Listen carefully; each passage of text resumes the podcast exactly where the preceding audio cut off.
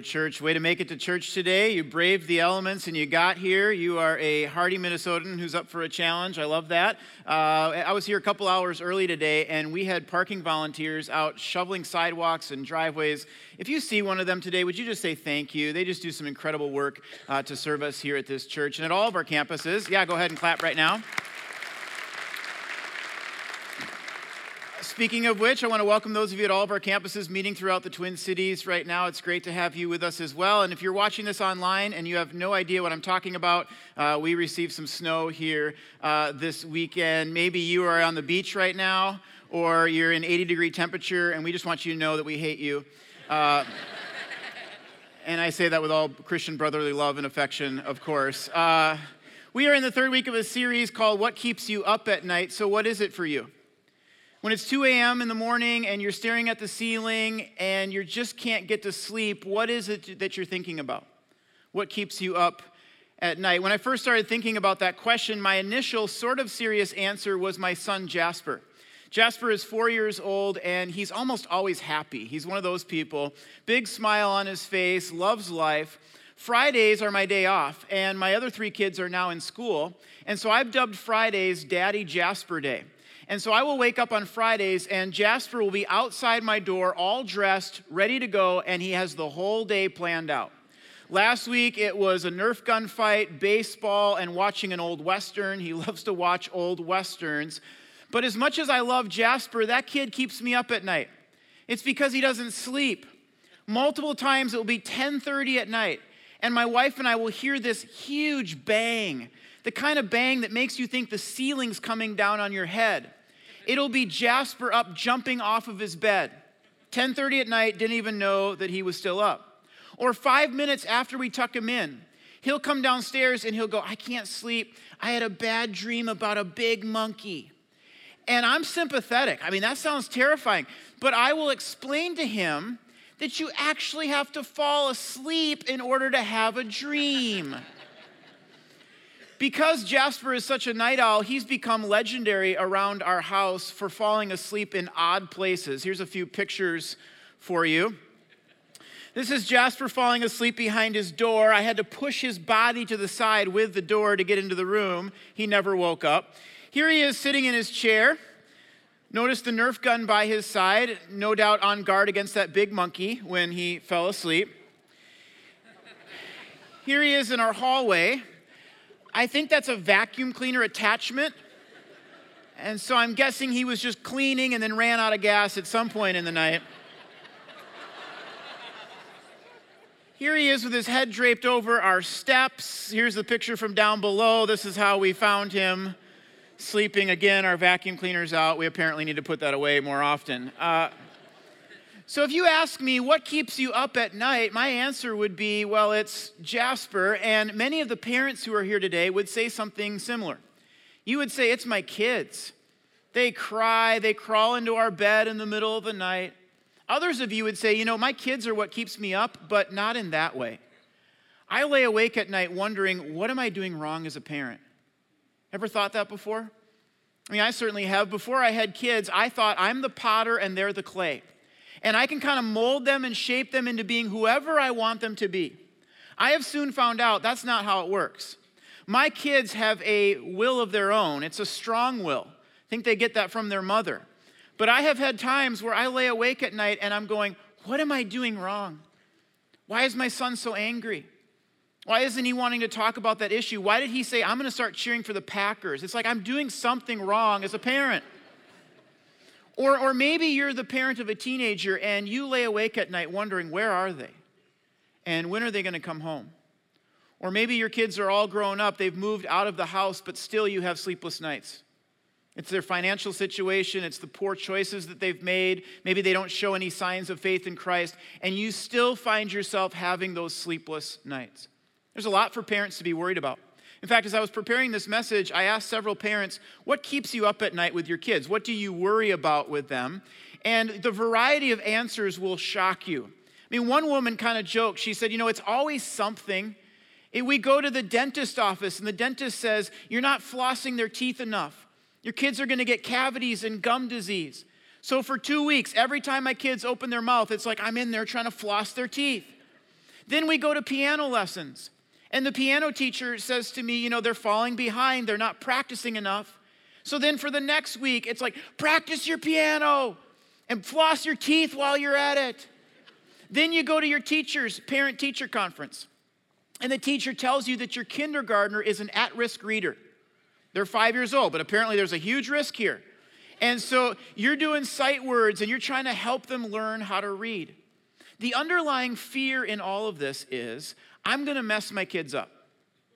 I'm going to do something as a parent that is going to mess my kids up and affect them for the rest of their life. It keeps a lot of parents up at night. Health issues were another big one. If you've ever been pulled aside by a doctor and you've heard the words, I'm really concerned, or this is not good news, you will be up that night. A lot of parents that I talk to have sleepless nights because of a physical issue in one of their kids' lives. What about the world we live in today? We've got bullies, there's racism, violence, drugs, alcohol, pornography. I read a recent study that said that the average age that kids are now exposed to pornography is eight years old. Average age, eight years old. And so parents are starting to ask questions like, well, when should I allow my kid to have their own phone? What's the age that's appropriate for that? Or how should I monitor their internet access? Or what should I do about TV commercials? One of my Facebook friends posted this recently on his Facebook page. Said, Football commercials. Thank you, Cialis. My eight year old son just told me that the next time he goes to the doctor, he's going to ask if his heart is healthy enough for sex. His dad told him, No, son, your heart most certainly is not healthy enough for sex. But you can't even watch TV these days without having your elementary student exposed to something that maybe you'd rather that they weren't. When my oldest son was in fourth grade, he had heard every four letter word. He had heard all kinds of lewd sexual comments from other kids at school. The morality of our culture keeps a lot of parents up at night. Here's a final one for you. What about your kids' own behavior? I mean, what is wrong with them sometimes? They're mean to their siblings. They hit, they yell, they slam doors. If they're a teenager, maybe they're struggling in school, or they're dealing with some sort of depression, or they just don't talk to you anymore. Maybe they're all grown up and they're in a struggling financial situation, or they're making some poor choices, or her boyfriend just got out on parole I'm nervous about this. What if they get married? What if she gets pregnant?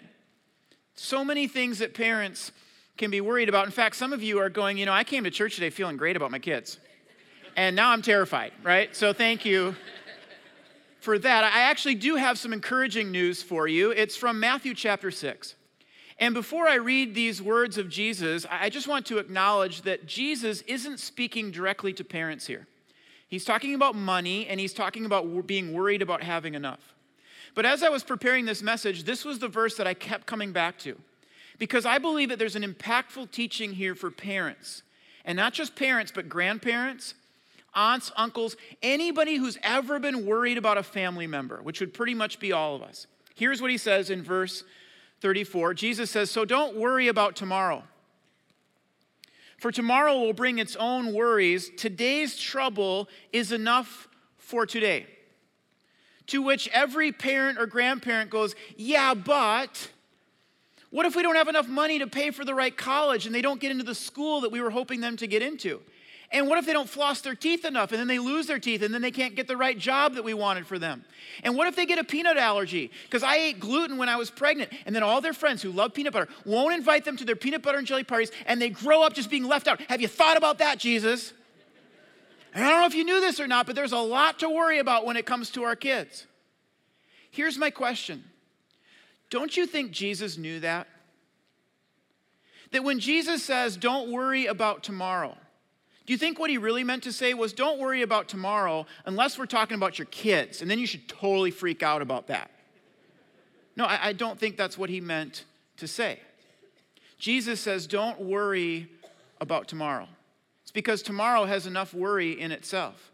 See, here's the deal your kids are going to have something bad happen to them in their life. I know you don't want to hear that. I know you don't want to think about that. But the reality is, they're going to get hurt. They're going to get broken up with. They're going to get cut. They're going to fail. One day, they're going to get an illness and they're going to die. It is the result of living in a fallen and sinful world. And your worry can't do anything about that, which is why Jesus says in verse 27 He says, Can all your worries add a single moment to your life? No, they can't. Can all of your worries add a single moment to your kid's life, to your grandkid's life? No, all of your worries cannot add a single moment to their life. That's why author Kevin DeYoung says this. He says, Worry is living out the future before it gets here. He's right. Jesus says, Don't worry about tomorrow. But if you're like me and you hear that, you part of you kind of goes, Well, now I'm worried that I'm worried too much about tomorrow. And you kind of wonder, how am I actually supposed to do that? I mean, it's one thing to say, don't worry about tomorrow, but how do you actually do that? I want to give you three choices. And I believe that if each of us will make these three choices today, you will worry about your future less. Doesn't say that you'll never worry about your future, but you will worry about your future significantly less if you will make these three choices. The first choice that each of us are going to make today is this we are going to choose faith over fear. There is so much to be afraid of when it comes to your kids. I mean, something physically could happen to them, something, they could have a mental disability, they could get in a car accident. I mean, there's so many things that you could be fearful about with your children. But today we are going to choose faith over fear. We are going to choose to say, God, I believe that you want the best for my kids' life. And I believe that if they will put faith in Christ first, everything else will fall into place. Because look at what Jesus says in the next verse. He says, Seek first the kingdom of God, and all of these other things will be given to you. In other words, if you put God first in your life, then everything else is going to fall into place. If your kids will put faith in Jesus Christ first, then you will have nothing to fear. But that doesn't just happen. It takes parents who are intentional to pass along their morals, values, and faith to their kids. How does that happen? It starts with you, the parents, by setting an example for your kids. See, here's the deal your kids are watching you. Behavior is more caught than it is taught, it is more seen than it is heard. Your kids are going to use the same language you use. Maybe not around you, but they're going to use it. Your kids are going to treat waitresses, teachers, police officers, people of other ethnicities, they're going to treat them the same way that you treat them. Your kids are even going to speak to you the same way that you speak to them. In his book, Grace Based Parenting, author Timothy Kimmel says this He says, The best way to ensure that our children will speak respectfully to us is to make sure that's how we speak to them. He writes Parents are dreaming if they think they can bark and bite at their kids and then get anything less in return. He's right. Parents, what example are we setting for our kids? What example are we setting when it comes to our faith? Do you have a real faith in Jesus Christ yourself? And how would your kids know that if you did? One of the ways that our kids know that our faith is real and genuine is when we lead them to church. And I say that as an encouragement to each of you because the one thing we have in common today is that you all led your kids to church. And when you did that, here's what you communicated to your kids you communicated to them, I care about your character. I care about your morals, your values, and your faith. In fact, I care more about who you are than how well you perform in sports or in school. You said all of that to your kids, and you never even opened your mouth. You said it with your actions. But here's the deal what about next weekend?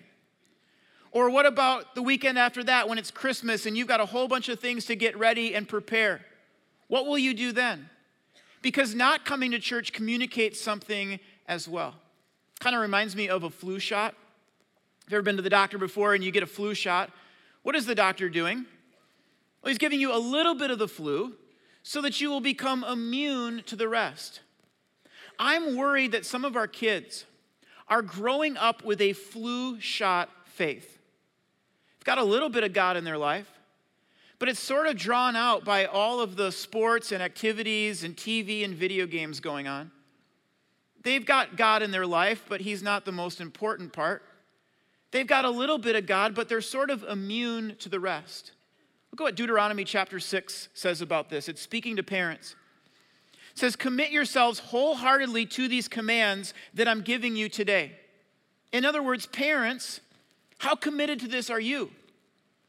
Are you committed to your faith? Because your kids are watching. He says, then repeat them over and over again to who? To your children.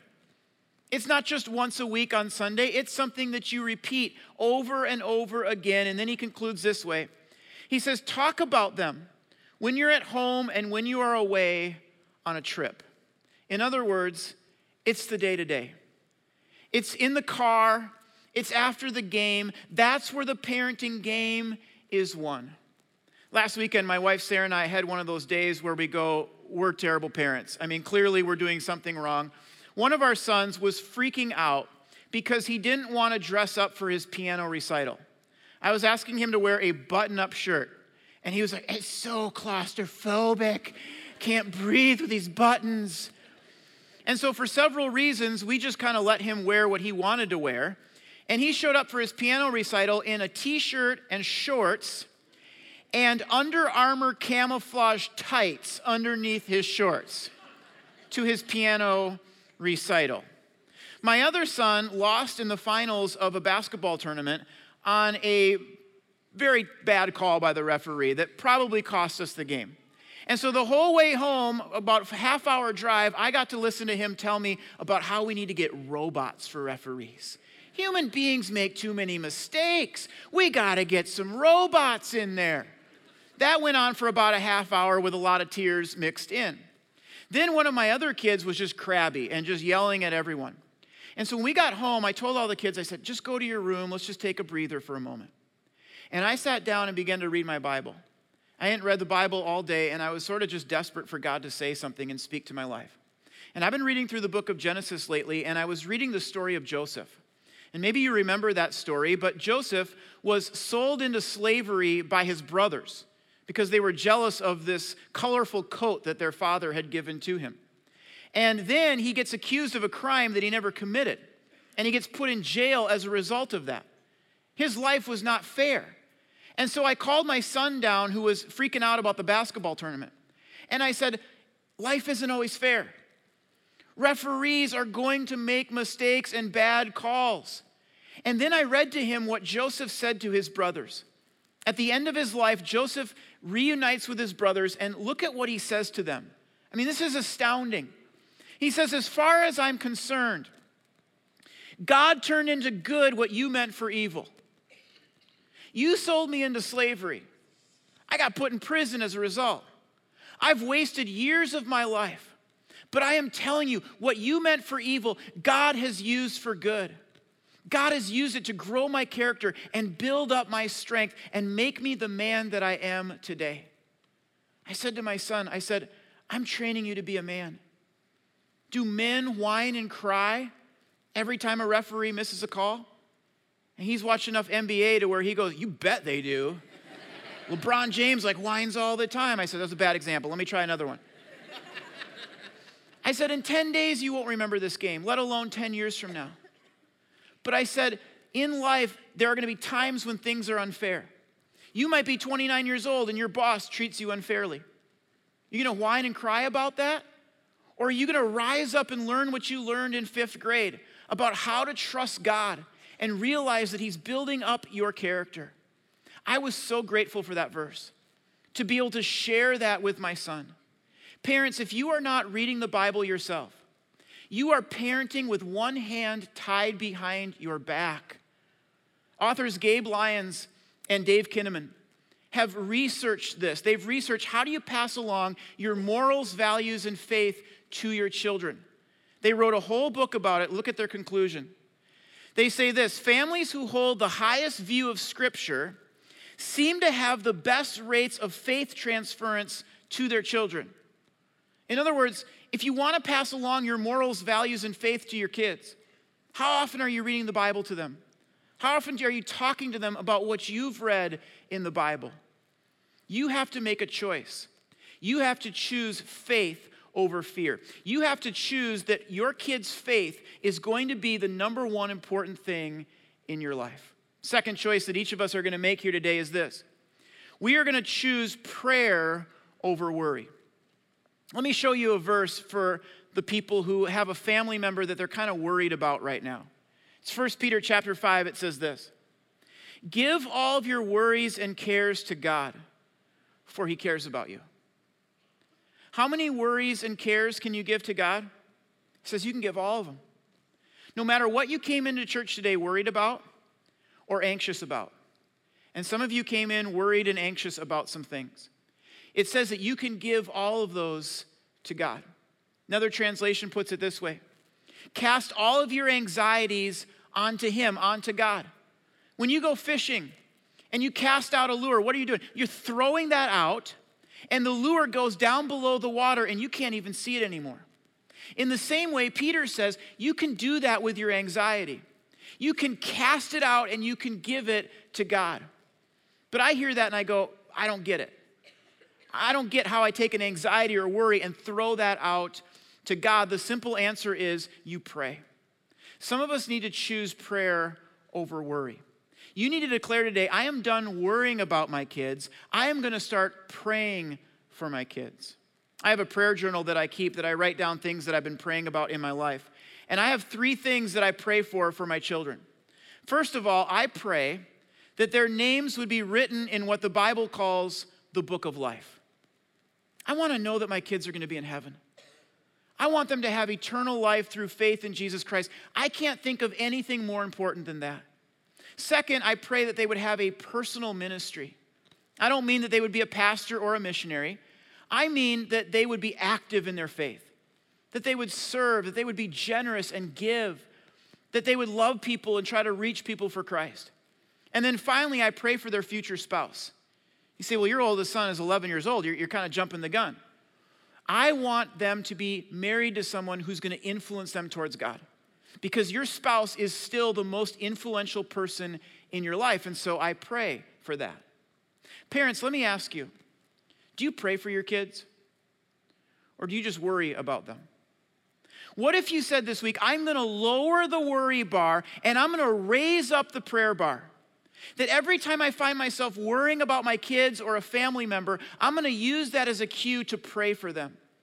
One of my friends in college said that when she would wake up in the morning, as a high school student, she'd be getting ready for school, putting on her clothes, that kind of thing. She would come downstairs and she would see her mom in the living room. And her mom would be down on her knees praying for their family. She said, I can remember hearing my mom pray for me specifically by name and pray for issues that I was facing in my life. She said, I'll never forget that. One of the great gifts that you can give to your kids is to pray for them. In fact, I want to encourage you to do this little exercise with me right now in your mind. I want you to think of each of your kids.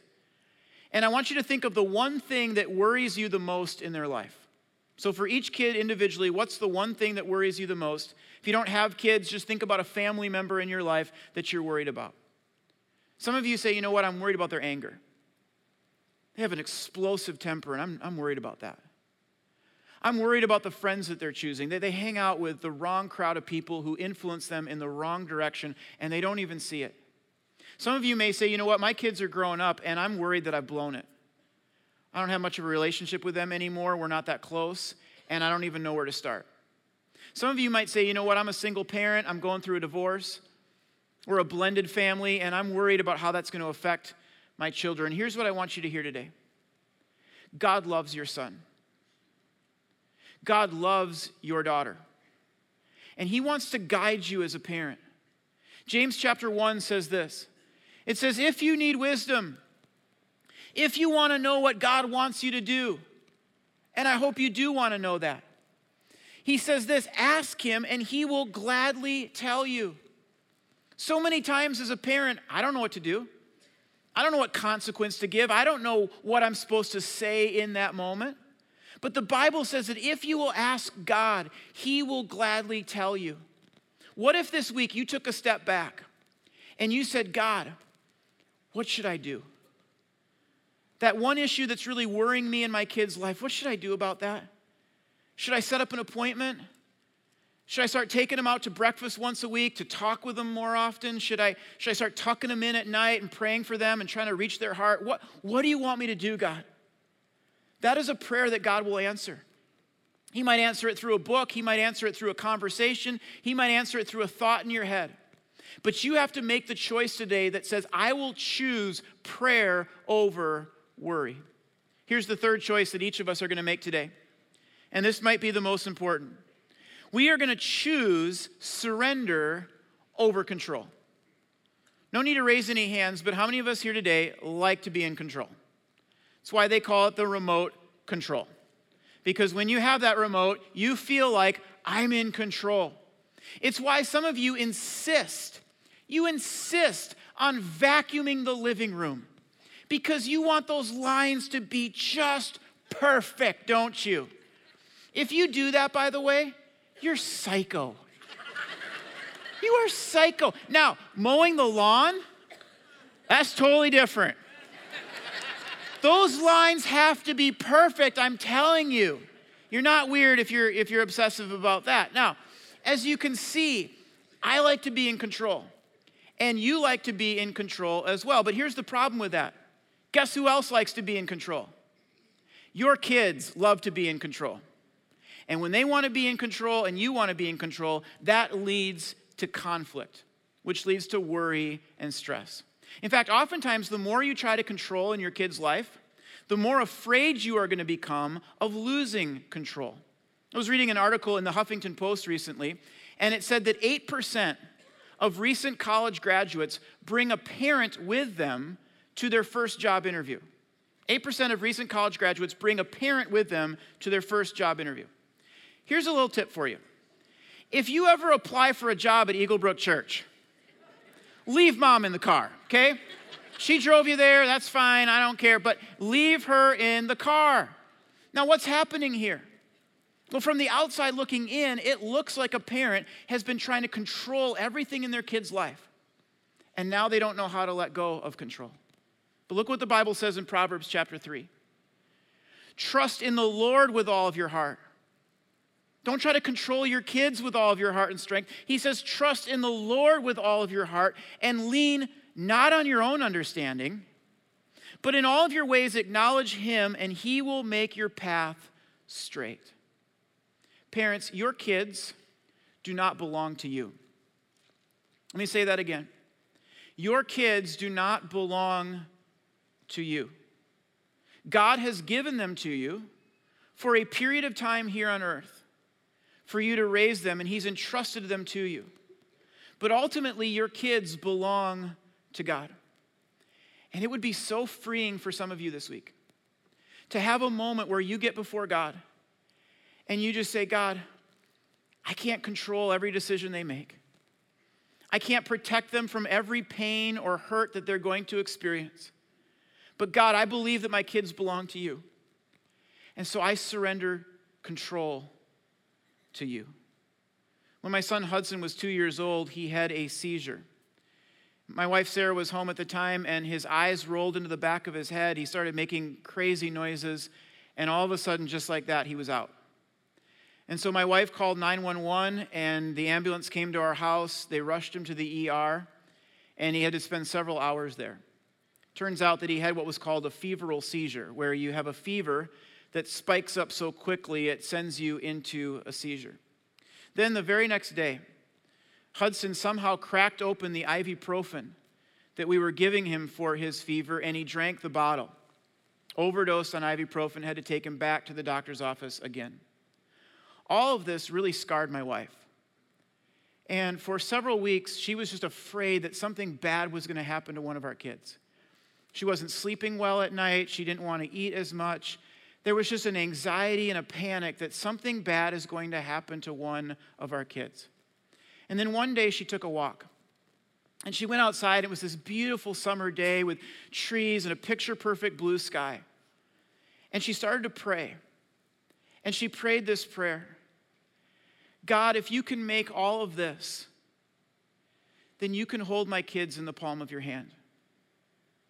And God, if you are good enough to send your son, Jesus Christ, to die for my sins, well, then you are good enough to do what's right for my family, even when it doesn't feel right to me at the time. And so she prayed, God, I give you my fear, and I give you my anxiety. And I don't know that it always happens this quickly, but from that time forward, my wife has not been overly fearful, afraid about our kids. What if this week you took a walk or you spent some time just praying before you went to bed and you said, God, I can't control every decision that my kids make. I can't protect them from every pain in life. They're going to get hurt. Something bad is going to happen to them at some point. But God, I believe that if you are big enough to make all of this, then you are big enough to hold my kids in the palm of your hand. And God, if you are good enough to send your son Jesus Christ to this earth to die for my sins so that I could have eternal life one day, then you are good enough to do what's right for my kids, even when it doesn't feel right to me. God, I surrender control to you. In fact, let's do that right now as a church. You can remain seated. But I just want to pray over you. And I want to pray for every single kid, grandkid, or family member who's represented in this church. And I want to invite you to think about that kid in your life or that family member. And to think about that one area that you are worried about for them.